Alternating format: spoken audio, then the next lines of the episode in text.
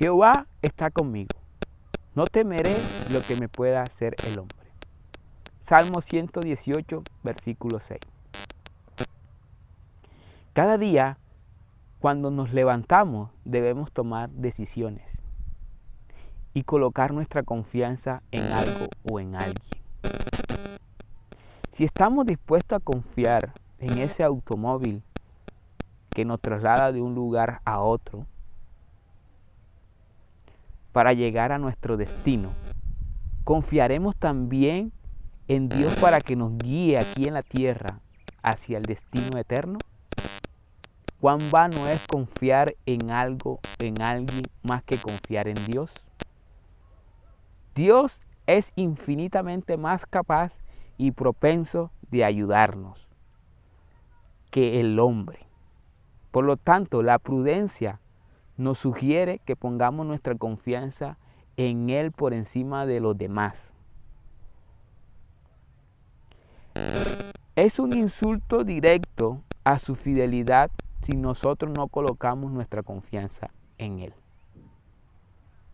El Salmo 118, el salmista David expresa su gratitud a Dios cuando finalmente se convierte en el rey de todo Israel. El viaje fue largo, los peligros fueron innumerables, las noches sin dormir, la vida pendiendo de un hilo. En fin, en este salmo David trata de resumir todo lo que el Señor Dios ha hecho por él.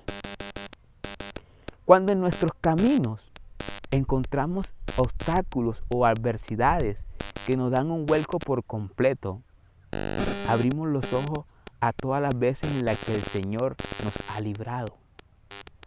Pues las pruebas abren nuestro corazón, aun cuando no lo percibamos, a las grandezas maravillas que ha logrado Dios nuestro Padre, fortaleciendo nuestra esperanza en el camino de sombra y sabiendo que aún así, por muy oscuro que parezca el panorama, al final en Dios encontraremos una tenue luz, una lucecita que podría ir expandiéndose en medio de la dificultad, al igual que la luz de la aurora. Aunque no es fácil seguir los consejos del salmista, yo creo que sí deberíamos volcar nuestro corazón a Dios si es necesario nuestro gemir y lamento. Él es el único que nos comprenderá, además de aliviar nuestras cargas de manera sobrenatural el Señor es el único veraz y en, y en Él no hay engaño alguno. Los hombres todos, sin excluir a ninguno, simplemente por su naturaleza humana, pueden defraudarnos y engañar.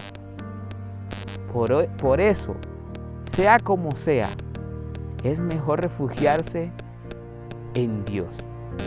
Él no es hombre para que mienta, ni hijo de hombre para que se arrepienta. Si este mensaje ha sido de gran bendición para tu vida, compártelo, compártelo a otras personas para hacer bendición.